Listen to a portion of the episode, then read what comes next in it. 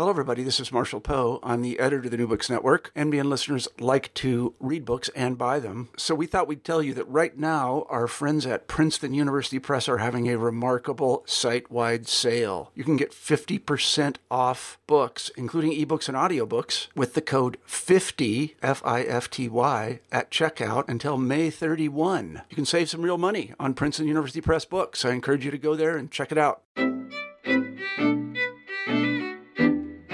Hi, I'm Dexter Fergie, and you're listening to New Books in Intellectual History. Today I'll be speaking with the political economist Eric Helleiner about his really terrific book called Forgotten Foundations of Bretton Woods International Development and the Making of the Post War Order. The story of the Bretton Woods Conference has been told many times by many historians, but Helleiner provides a fresh and compelling account of the conference. He examines the conference's prehistory which he locates in the US's good neighbor policy towards Latin America, he reveals the often forgotten significance that development had for the conference participants, and he shows how representatives of the global south shape the negotiations, economic thought, and the global order itself. His book is a really welcome intervention. It should be of interest to economic and financial historians, historians of U.S. foreign policy, and anyone wanting a fuller, more inclusive picture of how the world is really governed. I hope you enjoy our conversation. I'm speaking with Eric Helleiner about his fascinating new book called The Forgotten Foundations of Bretton Woods. Thanks for joining us, Eric. No problem. Thanks for having me. Of course. And so, to begin, we always like to ask our uh, interviewees about how they became scholars. Um, so, what led you to the fields of uh, political economy and political science and IR? Uh, good question. Um, I was originally more of an economics student, and um, and then increasingly took, as an undergrad, took a couple of political science courses, both international relations and uh, more kind of political economy courses, and just really enjoyed them quite a bit. And then uh, when I went to do a master's degree, which initially was going to be in economics, when I arrived at the London School of Economics, they had a new program. I think it was in its second or third year. I've forgotten, third year maybe, uh, which was called Politics of the World Economy. I had a look at the course outline and I thought this is exactly what I'm interested in. And so it was a kind of serendipitous that I ended up in the field that's now called international political economy. But at the time that I was a graduate student, which was back in the 1980s, this was a quite a new field and there were very few graduate programs in the world at that time. Interesting. And so, um, before we uh, get into the book, uh, I would love it if you could briefly tell our listeners what exactly the Bretton Woods Order is. Right. So that's it's not a simple answer. no, I know. uh, it, and it symbolizes different things for different people, but but in a very concrete way, Bretton Woods is a is a tiny little town in New Hampshire which has a beautiful hotel, the Mount Washington Hotel, which is uh, was the location of a conference in July of 1944. So the war, uh, Second World War, is still on, and uh, in fact, um, it's not. The conference begins July 1st, around the time of the D-Day. Uh, the, the, land, the Normandy landings, and uh, and so it's it's a very unusual moment to have a major international conference, and the objective of the conference was to try to organize the post war international monetary and financial system with the sense that while the war was still on, uh, it's good to plan what you might uh, be trying to build after the war, and particularly the sense that the all the countries who are attending were allies or at least neutral countries, and and might be a good environment in which to think ambitiously about avoiding some of the mistakes that took place after World War One, where there was much less planning done about about how the world, world economy should be organized. So that's that's the context, uh, and so people refer to it as the Bretton Woods uh, uh, conference because of its location. But what they did at the conference was um, came up with a set of agreements uh, to establish two institutions, one called the International Monetary Fund and the other called the International Bank for Reconstruction and Development, and those two institutions were seen as kind of foundational for the post war uh, international monetary and financial system. And the IMF, the International Monetary Fund in particular, had a set of its articles of agreement were almost like a constitution uh, for international monetary and financial relations. And the idea was that countries would ratify those agreements and they would be kind of a binding international legal mechanism. And that was quite a new thing for international monetary and financial relations, which previously had been organized on a much more informal uh, basis. So that's that's the. I don't know if you want more on the actual content of this agreement. No, that that is uh, that was impressively succinct. Um, so, uh, so your book tells a surprising story um, about uh, about that history, um, about the the origins of the Bretton Woods Order, um, and so you show how uh, you know U.S. Latin American relations in the 1930s and 40s shaped those negotiations. Um, you talk about how global South countries played roles in the negotiations, and um, you show how uh, many of your actors um, were uh, really interested in development. Um, and so we're going to get into all of that. Um, but I'd, I'd like to ask first a question about the research that went into this book, because I was going through your footnotes and bibliography, and uh, you seem to have ended up in uh, uh an impressive number of archives um, all over the world. So, what was your research process like? Um, did you have any particular experiences in the archive or in an archive um, that you'd like to share with the listeners? Yeah, so this is a question which uh, I'm embarrassed to answer because graduate students take detailed courses on methodology and you're supposed to approach things in specific ways. But this was really kind of an accidental uh, project with, at the beginning, uh, no intention of where I ended up. Uh, huh. So in, in this particular case, I was I was doing some archival research on a, another project entirely, and uh, stumbled upon some archives in Washington, which uh, I just found absolutely fascinating. And these were uh, discussions in about 1940 uh, between U.S. and Latin American officials about um, how they might organize the inter-American system in a context where Germany had essentially overrun uh, Europe, and they were thinking about the inter-America inter-American context as a kind of a increasingly possibly a closed economic bloc. And those discussions uh, were raising issues which I just had no idea had been discussed so early on. And they were really issues about the idea of international development, the idea that rich countries, in this case the United States, might uh, contribute through pub- public mechanisms to the development of poor countries, in this case Latin American countries. And I had often taught the history of international development. And there's a lot of conventional narratives that this these archives were just really um, uh, su- surprising me because we, we, often talk about the origins of the idea of international development coming a little bit later than that.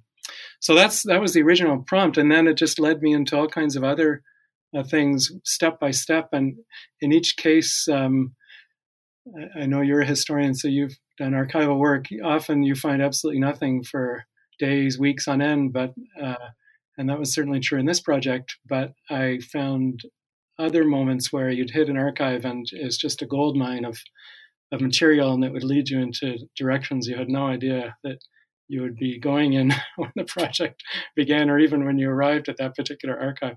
So overall, the, the project took a long time. I mean, this was over 10 years uh, wow. in the making. Wow. Well, uh, I'm glad I asked.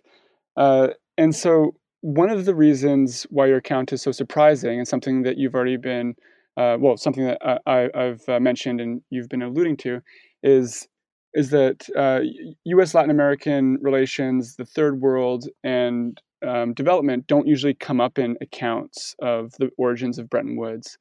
Um, and so I'm just wondering why historians have overlooked this part of the history. Yeah, that's that's a question I found myself increasingly asking as I found more and more evidence of the extensive nature of the discussions at development of of international development at Bretton Woods, and so it, it led me back to the secondary literature, the existing histories of Bretton Woods, which really rarely say much about it. And so, as you as you as you're asking, why well, you know why would there be such an odd oversight? And I I do think there's a uh, an answer, which is um, that in the early post-war period, so after the after World War II ends, so ends in 1945, the Bretton Woods Conference was a year before.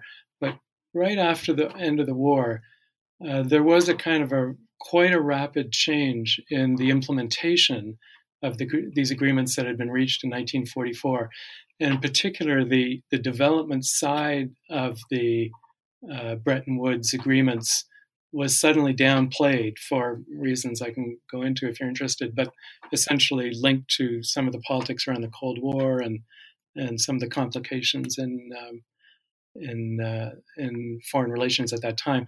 And so, if you were then to write a history of Bretton Woods, and the first major history comes out in the 1950s, um, you're looking at it through the lens of the 1950s, which is that the Bretton Woods agreements are a kind of a about the Western Alliance, especially about the Anglo-American relationship that constructed them in 1944, and the notion that China, for example, uh, had a major role at the Bretton Woods Conference, which it did. It was actually brought the second largest delegation to the conference.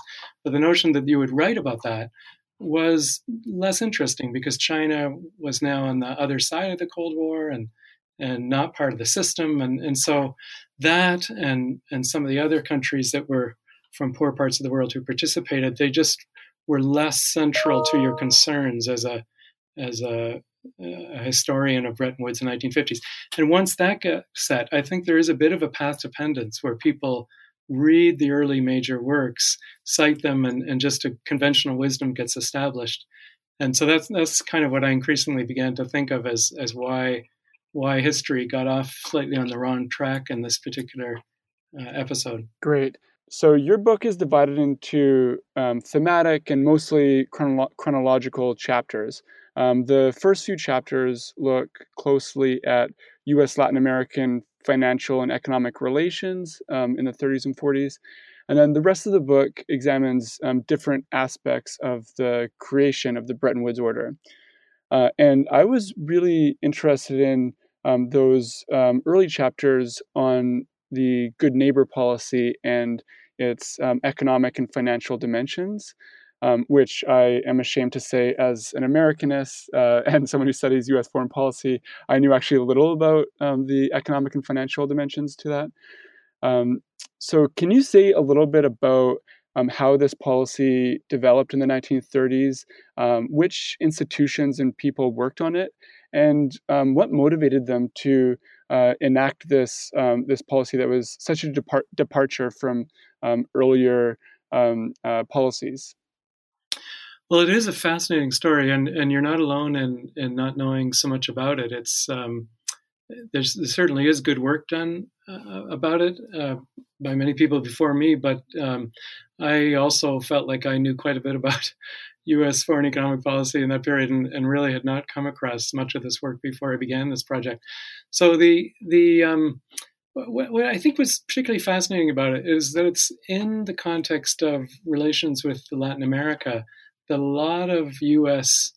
Uh, uh, interest in developing uh, international internationalist economic policies uh, originate, and, and in a way you can understand why in the 1930s context that the world is increasingly fragmented into economic blocs, and the U.S. has many existing relations with uh, Latin America, and so Latin America becomes a kind of region which uh, the U.S. can uh, almost experiment, and that's really the way a lot of the the top U.S. policymakers thought about it. It can experiment with new kinds of foreign economic policies that might then form the basis for a more uh, globally oriented policy uh, in what becomes the post-war period.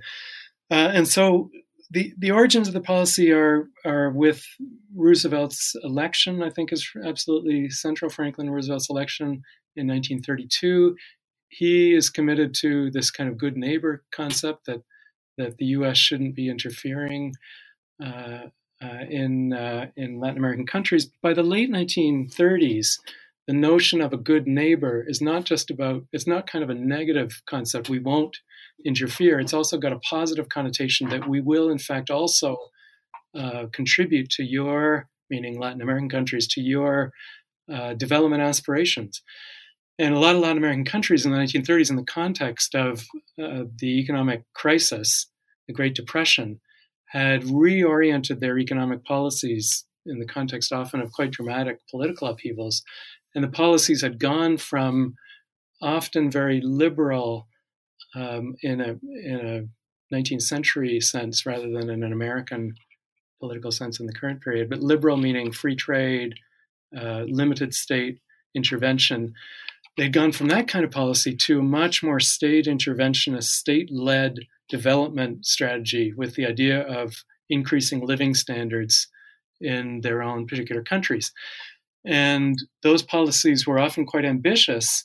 And US policymakers by the late 1930s are saying, uh, you know, we're, we're interested in uh, assisting your objectives of increasing your standard of living through state led development. And that was a real departure from US policy. U- US had been involved in economic advising before that time, but it had usually been in support of much more economically liberal, like more limited state free market uh, policies. And now they were saying, no, we're, we're willing to uh, assist in some way uh, uh, these new kinds of interventionist ideas that you have around the idea of state-led development. So that's really the the origin of the policy. So, so then, if the question is why, why is there that reorientation in U.S. policy? I think there's three explanations which I give in the book. One one is a kind of strategic one, which is that U.S. policymakers are increasingly concerned about uh, Nazi influence in Latin America and so you're, if you're a US policymaker, you're concerned to cultivate alliances in the region, especially as the international security context is getting increasingly unstable. And the Germans, the Nazi government in Germany, was actively supporting Latin American state led development. And so if you as an American policymaker came in and said, no, you know, we just want to support what we used to do, which was more free market oriented policies and not really development oriented in this activist way, uh, you know, you wouldn't get a very good reception in many countries because the Germans were offering much more interventionist support. So there's partly that kind of strategic rationale. There's then, I think, e- some economic rationale where there were some U.S. businesses that had an interest in supporting industrialization in uh, in Latin America, and so these might be exporters of machine goods or uh, exporters of products that were going to help with industrialization in various ways. So the second explanation was more of an economic explanation where there were certain US businesses that uh, could see some benefits in uh, Latin American industrialization initiatives. And so they might be uh, exporters of machine goods or other, other things that are supporting uh, Latin American industrialization. And um, there's some evidence that US policymakers are listening to them and, and also interested in supporting uh, US businesses that might be able to export uh, to the region as part of uh, building a US recovery out of the Great Depression. And then there's a third and final explanation, which in some ways is the most intriguing, which is that um, there were a number of people that I came across in the archives who were clearly very ardent New Dealers. And so they had, you know, in the context of Roosevelt's New Deal, uh, been involved in the idea that the US was pioneering new forms of uh, public management of the economy. And often with a kind of internal development uh, ideas. So the Tennessee Valley Authority, for example, is seen as kind of an internal development uh, mechanism. And uh, so some of these new dealers, having had this idea of domestic intervention, now want to translate it to the international sphere, and they look to Latin American uh, countries as a, as again a kind of a way to experiment with new forms of public international intervention uh, at the international level. And uh, so this is ideas like uh, the commitment of public funds in international development loans. Um, it's it's an idea that the loans themselves could be supporting state-led uh, uh, projects. It's an idea of economic advising that would go from, for example, the US Federal Reserve System to Latin American central banks to teach them how to be doing new kinds of macroeconomic management. Uh, and all of this, I think, is uh, is just a different, if you like, a different ideational framing. It's it's a different set of ideas that are coming forward with with new dealers. So, what was particularly interesting, also from my standpoint, was um, was the way in which some of these New Dealers, I think, identified with Latin American critiques of Wall Street, uh, and so there are a number of Latin American figures who felt that part of the economic troubles that Latin America had experienced in the past were linked to uh, poor lending practices by the New York financial community and also a sense of general kind of exploitation by American financial interests. And there were a number of people in the New Deal who also were very critical of, uh, of Wall Street and the New York financial community. And, and I was struck by how some of them, I think, felt a, a, certain kind of affinity to other people who are making a similar critique. And so some of the ideas of public international lending, which eventually becomes uh, the IMF and the World Bank, uh, I think came out of a sense that we can't really trust the private financiers in New York to do a good job of accomplishing uh, public goals, which in this case was the promotion of, of development in a poorer part of the world. So that's uh, all of that combines this combination of uh, strategic motivations, in some cases, a sense of economic interests, uh, but also this new kind of New Deal uh, ideas. All those three things combine to generate a policy which is highly innovative in, in the context of U.S. foreign policy, which was this idea that, that the U.S. could play an active role in supporting uh, the development of, of poorer countries. Yeah, absolutely. And something that surprised me um, about uh, well, reading this this uh, this part of your account was just how quickly um, Latin American countries um, forgot about earlier, you know, U.S. Um, uh, imperialist occupations or um, about their problematic about the U.S.'s um, problematic financial advising, you know, in the the 1920s, for instance. you know, countries like Cuba and Paraguay, uh, along with others, they sought out advice uh, on how to reform um, their own financial and monetary systems um, really quickly. So, how uh, can, can, you just explain how that happened? Yeah, it's an interesting question. Um, and it's not true, you know, it's not the case that everyone in Latin America was enthusiastic. Uh, but but you're certainly right to say that there were quite a few, especially at the policy level, quite a few Latin American officials who are very intrigued with the new U.S. foreign economic policy.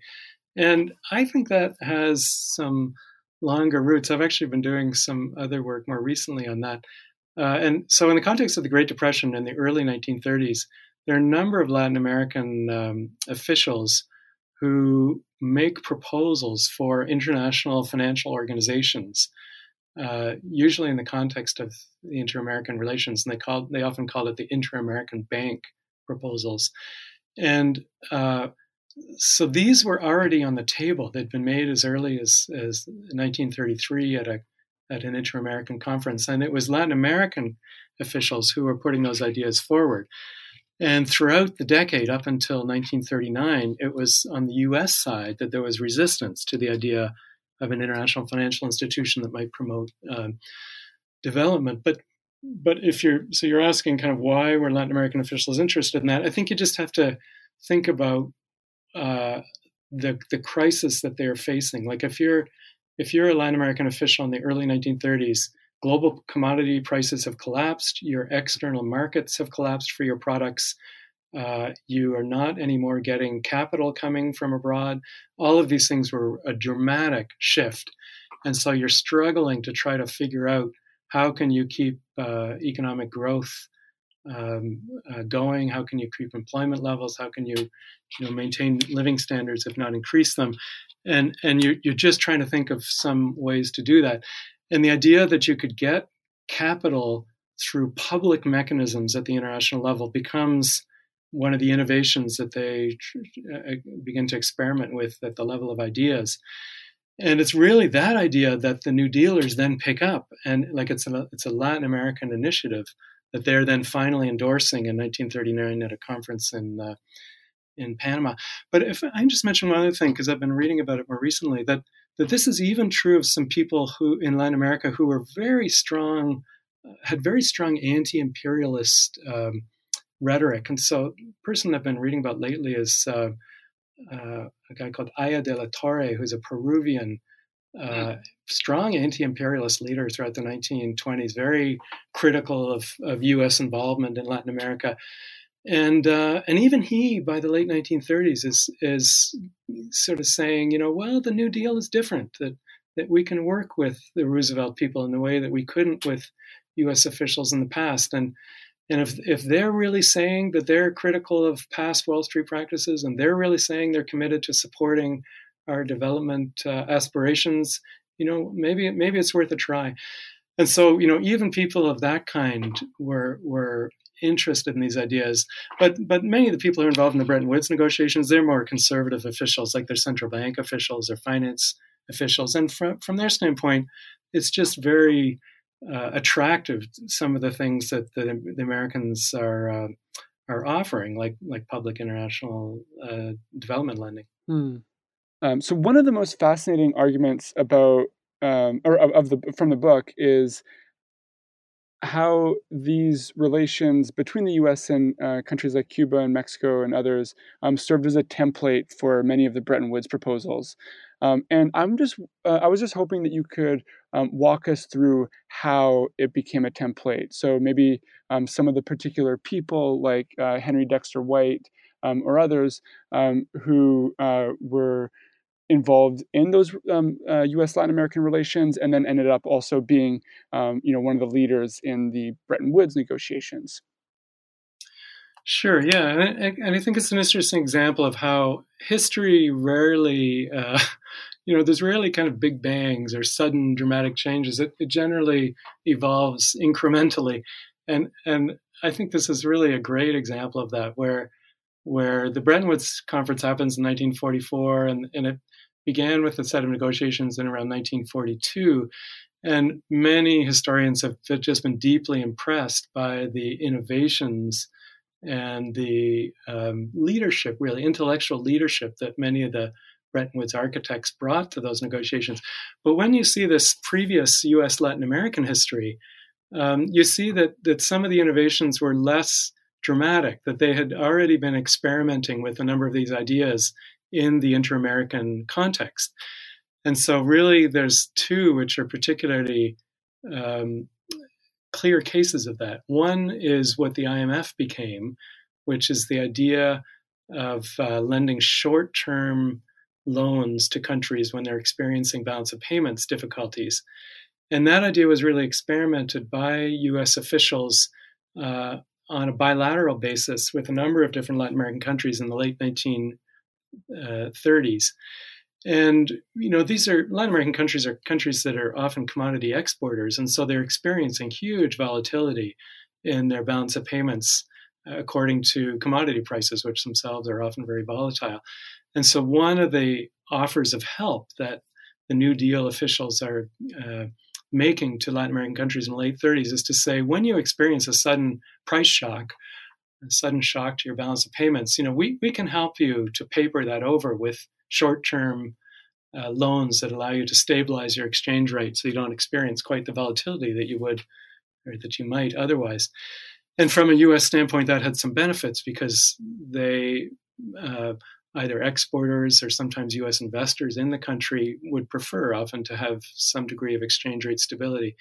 So that happened. Uh, and then the other innovation, which happened well before the Bretton Woods negotiations even began, was the idea of longer term loans for the purpose of supporting development goals.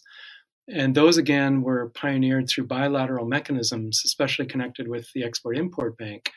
Uh, and again, responding often to Latin American uh, requests, but also the motivations I described earlier of, um, of uh, you know, sometimes U.S. businesses might want to be exporting to a certain country, and it would be helpful if the, a loan was facilitating uh, that process, or uh, other some of the ideational explanations I had I was mentioning earlier, where U.S. officials are just interested in the idea of pioneering public lending at the international level, just as they had been doing domestically and uh, within the United States.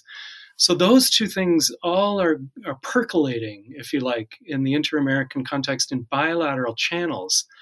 But then the most important development from my standpoint was uh, just after the Second World War began, begins in, in uh, September 1939.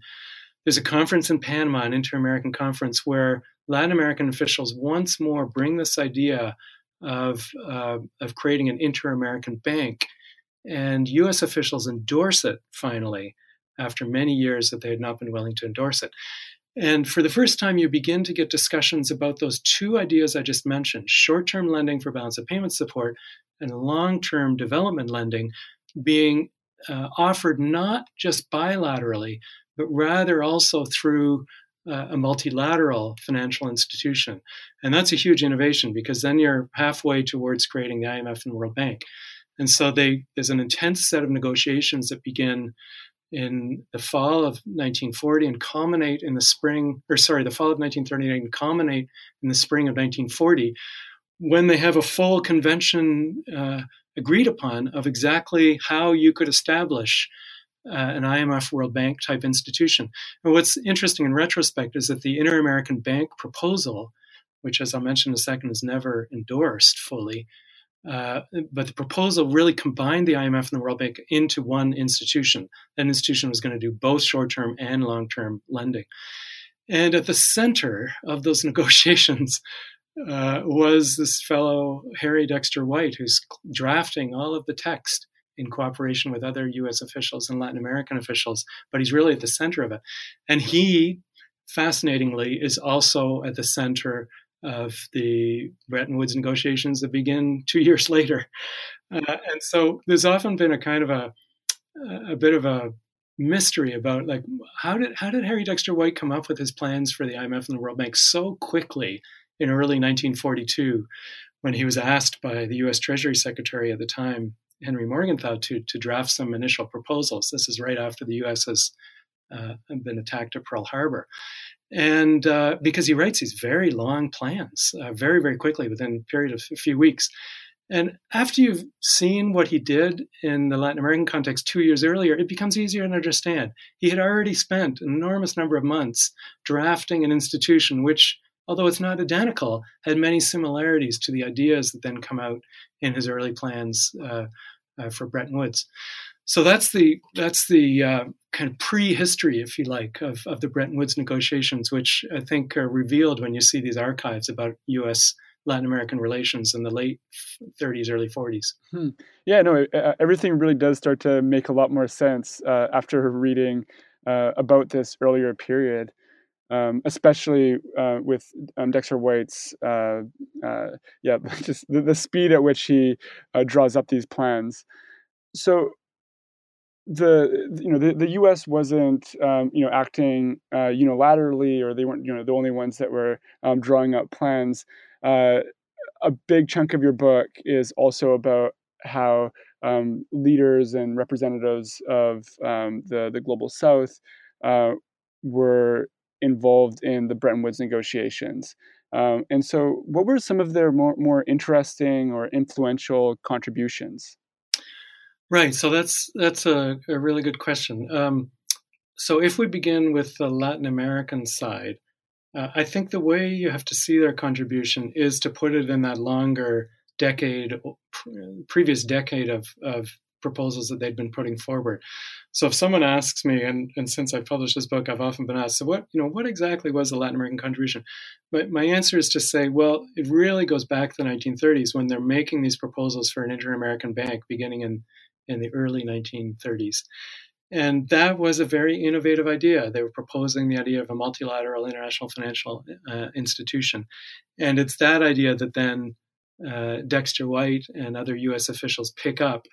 And they're often credited, you know, with with pioneering some of that stuff. But I really think you have to see it as coming, at least in part, out of the Latin American um, context.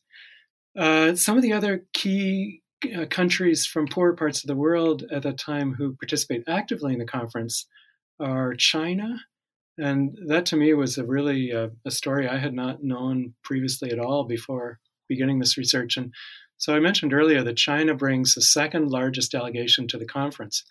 Uh, and, and yet, if you read many accounts of Bretton Woods, China never appears once, even in indexes of books. Uh, and the Chinese are at that time um, seen by American officials as one of the four great powers uh, for the post war period. And so this is Britain, the US, the Soviet Union, and China. And but of course the Chinese Chinese political situation is very unstable. Uh, the Japanese have, have penetrated far into China, and and uh, so the leadership is really in a very weak position.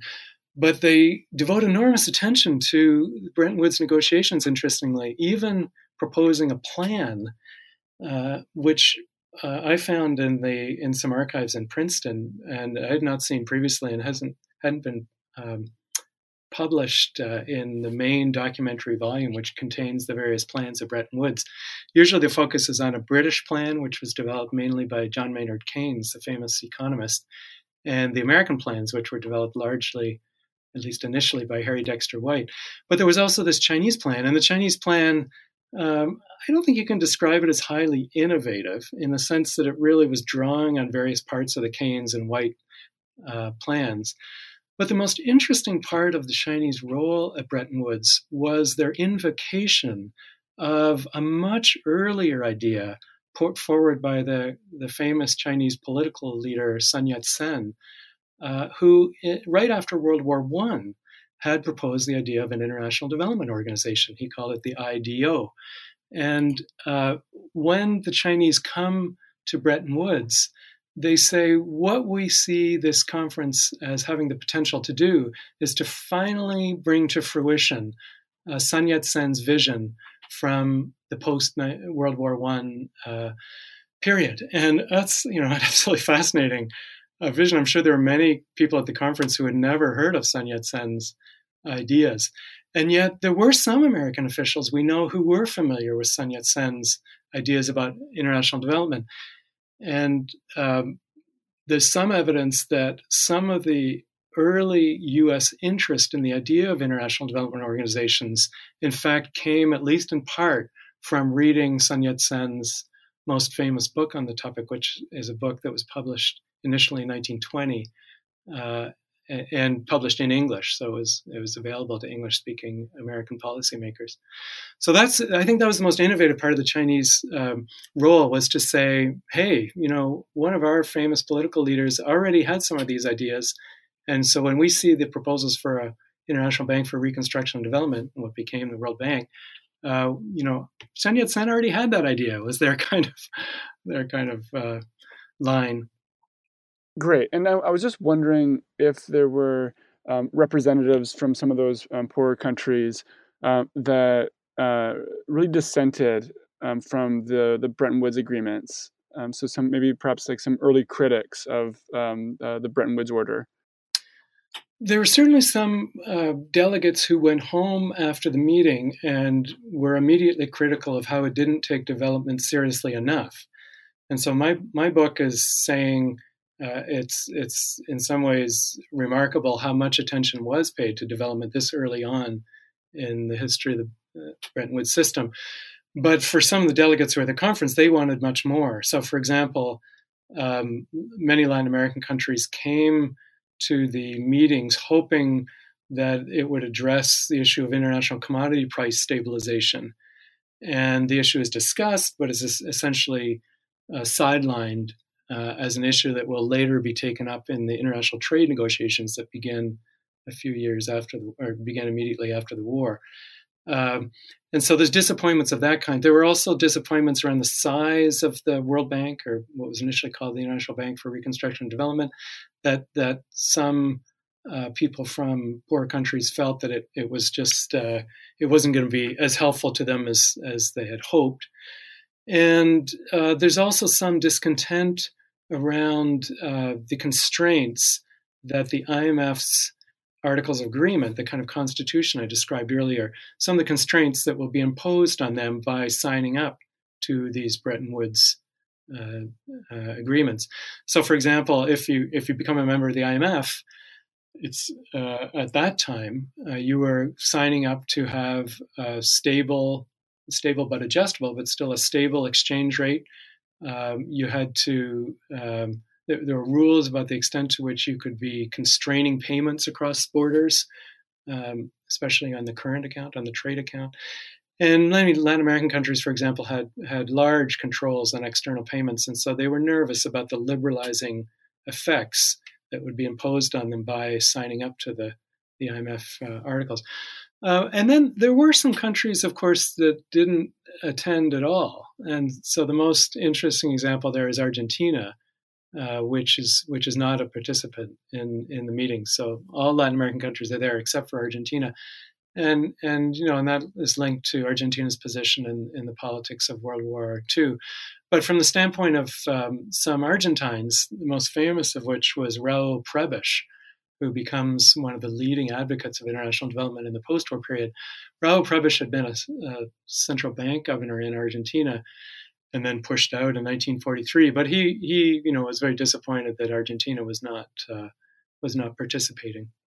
Um, yeah, just building off of that slightly. Um, one thing that I was um, really impressed with in your book is uh, um, the uh, j- just like how thick this Latin American sort of South South economics network was. And so you have like central bankers and um, economists, a lot of them, uh, you know, d- doing their degrees in the United States uh, who uh, are interacting with each other, who are um, interacting with um, U.S. policymakers and economists. And I think, um, I mean, Raúl um, uh, Prebisch is someone that just comes up all over the place in the uh, the 20th century. Yeah, I'm really glad you find that interesting because I was absolutely fascinated by that as well. I mean, it's it's south south in a in a narrow sense of intra Latin American generally. Uh, what what's what's kind of strikingly absent when you think about the politics later in the 1960s and 70s is there isn't really a kind of a Latin American, Asian, African alliance. And uh, even the, I mean, it's interesting. One thing I found in some Chinese archives was, was some Chinese officials saying, you know, we can be the leaders of, of the poorer countries of the world. Uh, but, but really, it's not, even at the conference, there's not a huge degree of coalition building of that kind. It's, and, and of course, Africa is hardly represented. The, the main uh, country that's promoting development is Ethiopia at that time. Uh, Liberia is represented, South Africa is represented, Egypt's there. Both Egypt and, and uh, Ethiopia are pushing some development ideas, but but Liberia and South Africa much less so. And the rest of Africa is colonized and, and not uh, not represented. Uh, and so, you know, you don't have the kind of alliances that came up later uh, with the context of the development debates of the 1960s and 70s. But you're right that within Latin America, it was striking the extent to which there was a kind of a intellectual consensus being formed, often in the context of the negotiations themselves. And as you pointed out, fascinatingly, some of the leaders were central bankers who we don't normally think of as as uh, intellectual radicals, if you like. Uh, but but these central bankers, of whom Raúl Prebisch was certainly a central figure, were were really uh, pioneering new ideas of how governments could manage their domestic economies in ways that might promote uh, um, higher living standards. And it's also true on the U.S. side, where uh, it was it was officials within the U.S. Federal Reserve System, not so much in the uh, Federal Reserve Bank of New York, which was more conservative. But within the Federal Reserve System, uh, officials in Washington, who were often interacting very closely with these Latin American central bank intellectuals uh, about these new ideas. And so the, the, key figure there, as you will have seen in the book, is Robert Triffin, who was Belgian by origin, but was working in the Federal Reserve at that time. And Triffin and Prebisch strike up a very close friendship and uh, and Triffin is going to all kinds of Latin American countries uh, right around the time of the Bretton Woods negotiations, with you know giving advice which is just extremely different than the advice that um, so-called money American money doctors in the 1920s had given. Instead of saying you should set up the gold standard and you should uh, liberalize the economy, they were they had much more activist ideas about what the government could do to promote industrialization and, and state-led development. Mm-hmm. Uh, and so one other thing that I, I really wanted to ask you about um, was uh, about the some of the differences between the um, British delegation and the U.S. delegation, um, because you know, uh, um, as as you point out in the book, usually um, Bretton Woods gets seen as this like Anglo-American initiative, um, but something uh, um, uh, that's really interesting about your book is that it, it shows that um, some of those disputes, but uh, in very different terms and about very different things. Um, and so, uh, I mean, uh, um, so yeah, well, what what were some of those disputes? I mean, one of the one of the things that I was um, uh, really interested in, uh, and this is kind of adjacent to the the Bretton negotiation negotiations themselves, um, but it's illustrative of their differences. Was the um, story about um, Ethiopia um, and how it became, uh, you know, basically a, a protectorate of um, uh, of Britain after 1941, uh, and but then Ethiopia worked with the United States to basically peel away from uh, the the British. Uh, and uh, the the U.S. and, and Britain they just had completely different understandings of how to integrate Ethiopia into the global economy. I, th- I think I might have uh, answered a little bit of the question, but could you elaborate on that and some of the differences? Sure. No, you're absolutely right. And and that particular example, I was absolutely fascinated by that one too. The um, yeah, they it, it's such an emblematic case where the British are coming in and saying what we imagine the place of a of a poor country in the world economy to be is that its monetary system will be governed by a currency board, which essentially meant a fixed exchange rate and no real capacity of the government to do activist macroeconomic management. Uh, and the Americans, in this case, it's once again Harry Dexter White with some other officials, uh, who are saying, no, we're you know we're willing to do the kinds of things that Robert Triffin is saying needs to be done, which is a more uh, activist-oriented central bank, uh, allowing for exchange rate adjustments and allowing for capital controls and and different ways of managing um, the national economy's relationship to the world economy that might allow for more policy autonomy for the Ethiopian government to promote its development uh, objectives. And so, as as you suggest, it's it's kind of a struggle between U.S. officials with this more activist New Deal orientation and British officials with a more um, more colonial, if you like, uh, attitude. You know, they had had currency boards in in many of their colonies, and so there's sort of that's the model they're used to. Um, there, it's not to say there was no discussion of, of ideas of development in the British circles, because um, even Keynes himself had uh, become initially famous in his career through writing about Indian currency and finance. It's his first major work. And in that work, he, he's open to uh, some less orthodox ideas about what how money might be managed in uh, poor regions of the world. But but Keynes himself, you know, he just doesn't seem very passionate about development issues. That's that's my sense. He hadn't traveled in the developing world much. He's He's, it's not his central concern. And then he, like all British officials, are are really uh, fixated on their own enormous economic troubles that are going to appear the moment the war ends, which is that they've accumulated huge sterling balances, uh, which are going to have to be managed. These are essentially um, uh, debts that they owe to people who've been accumulating sterling balances. And so, one of the reasons you want uh, poor countries like Ethiopia to be part of a sterling based currency board is that that's supportive of the British balance of payments. And so the Americans, you know, are in a very different situation where um, they're emerging from the war as a major creditor to the world, and and they have more freedom to be experimentalist, whereas the British are very, very constrained and very conscious of those those constraints. Wonderful, and um, we're we are now nearing the end of the book and as well the interview. Uh, and I um, I wanted to ask you a question about um, after um, you know after uh, uh, going through um, this like new narrative of the Bretton Woods um, negotiations and its origins and its prehistory. like, how should this change our like broader uh, uh, narratives about um, the 20th century and about um, international organizations, these other histories? Yeah, that's a tough question. Um, I, maybe I can just answer it by um, telling you uh, what it's done to my own research trajectory.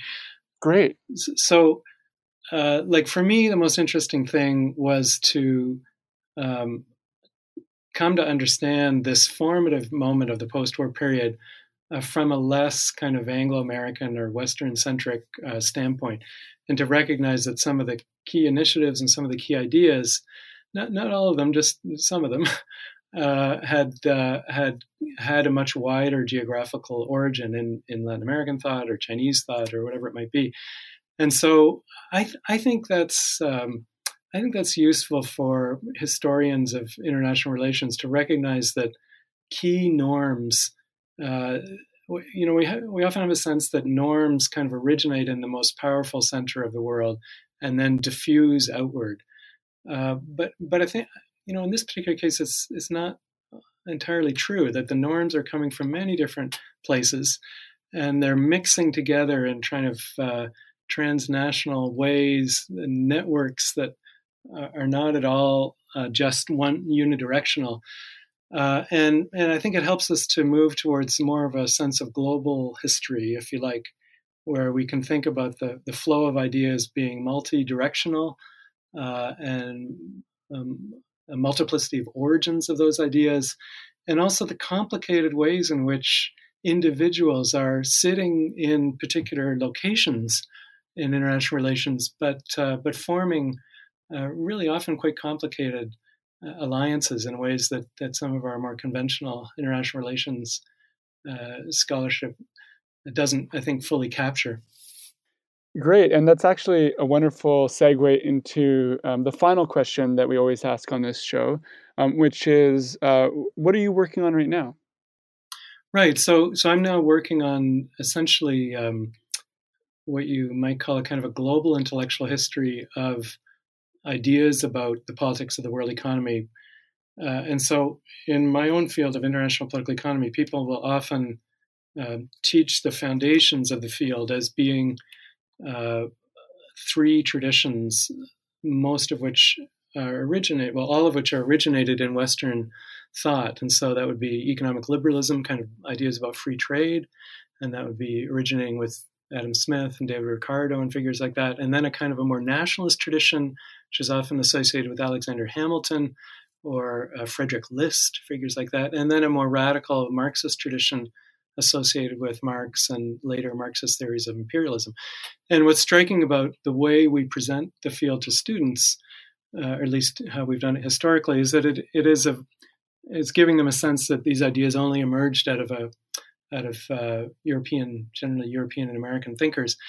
And I'm just trying to um, think of a way that we can also bring in thinkers like Sun Yat sen and, and some of these Latin American thinkers and also Indian thinkers. And, and uh, I, I, work in Canada, and so also Canadian thinkers. uh, but, but thinkers who are working more in the margins in terms of where power exists within the world economy, but whose ideas were um, often very interesting and often quite influential in a way that we have not been presenting to. Uh, to uh, students. So it's really an attempt to provide a, a, different kind of intellectual history of the field for for students that gives a wider view of, of where ideas came from in the late 18th and 19th, early 20th century. Well, I really can't wait for that one. Uh, that that sounds really exciting. Uh, I want to thank you for uh, taking the time to speak with me today. Great. Well, thanks very much for your interest in the book. I really appreciate it. Absolutely. And you've been listening to New Books in Intellectual History, a podcast channel with the New Books Network.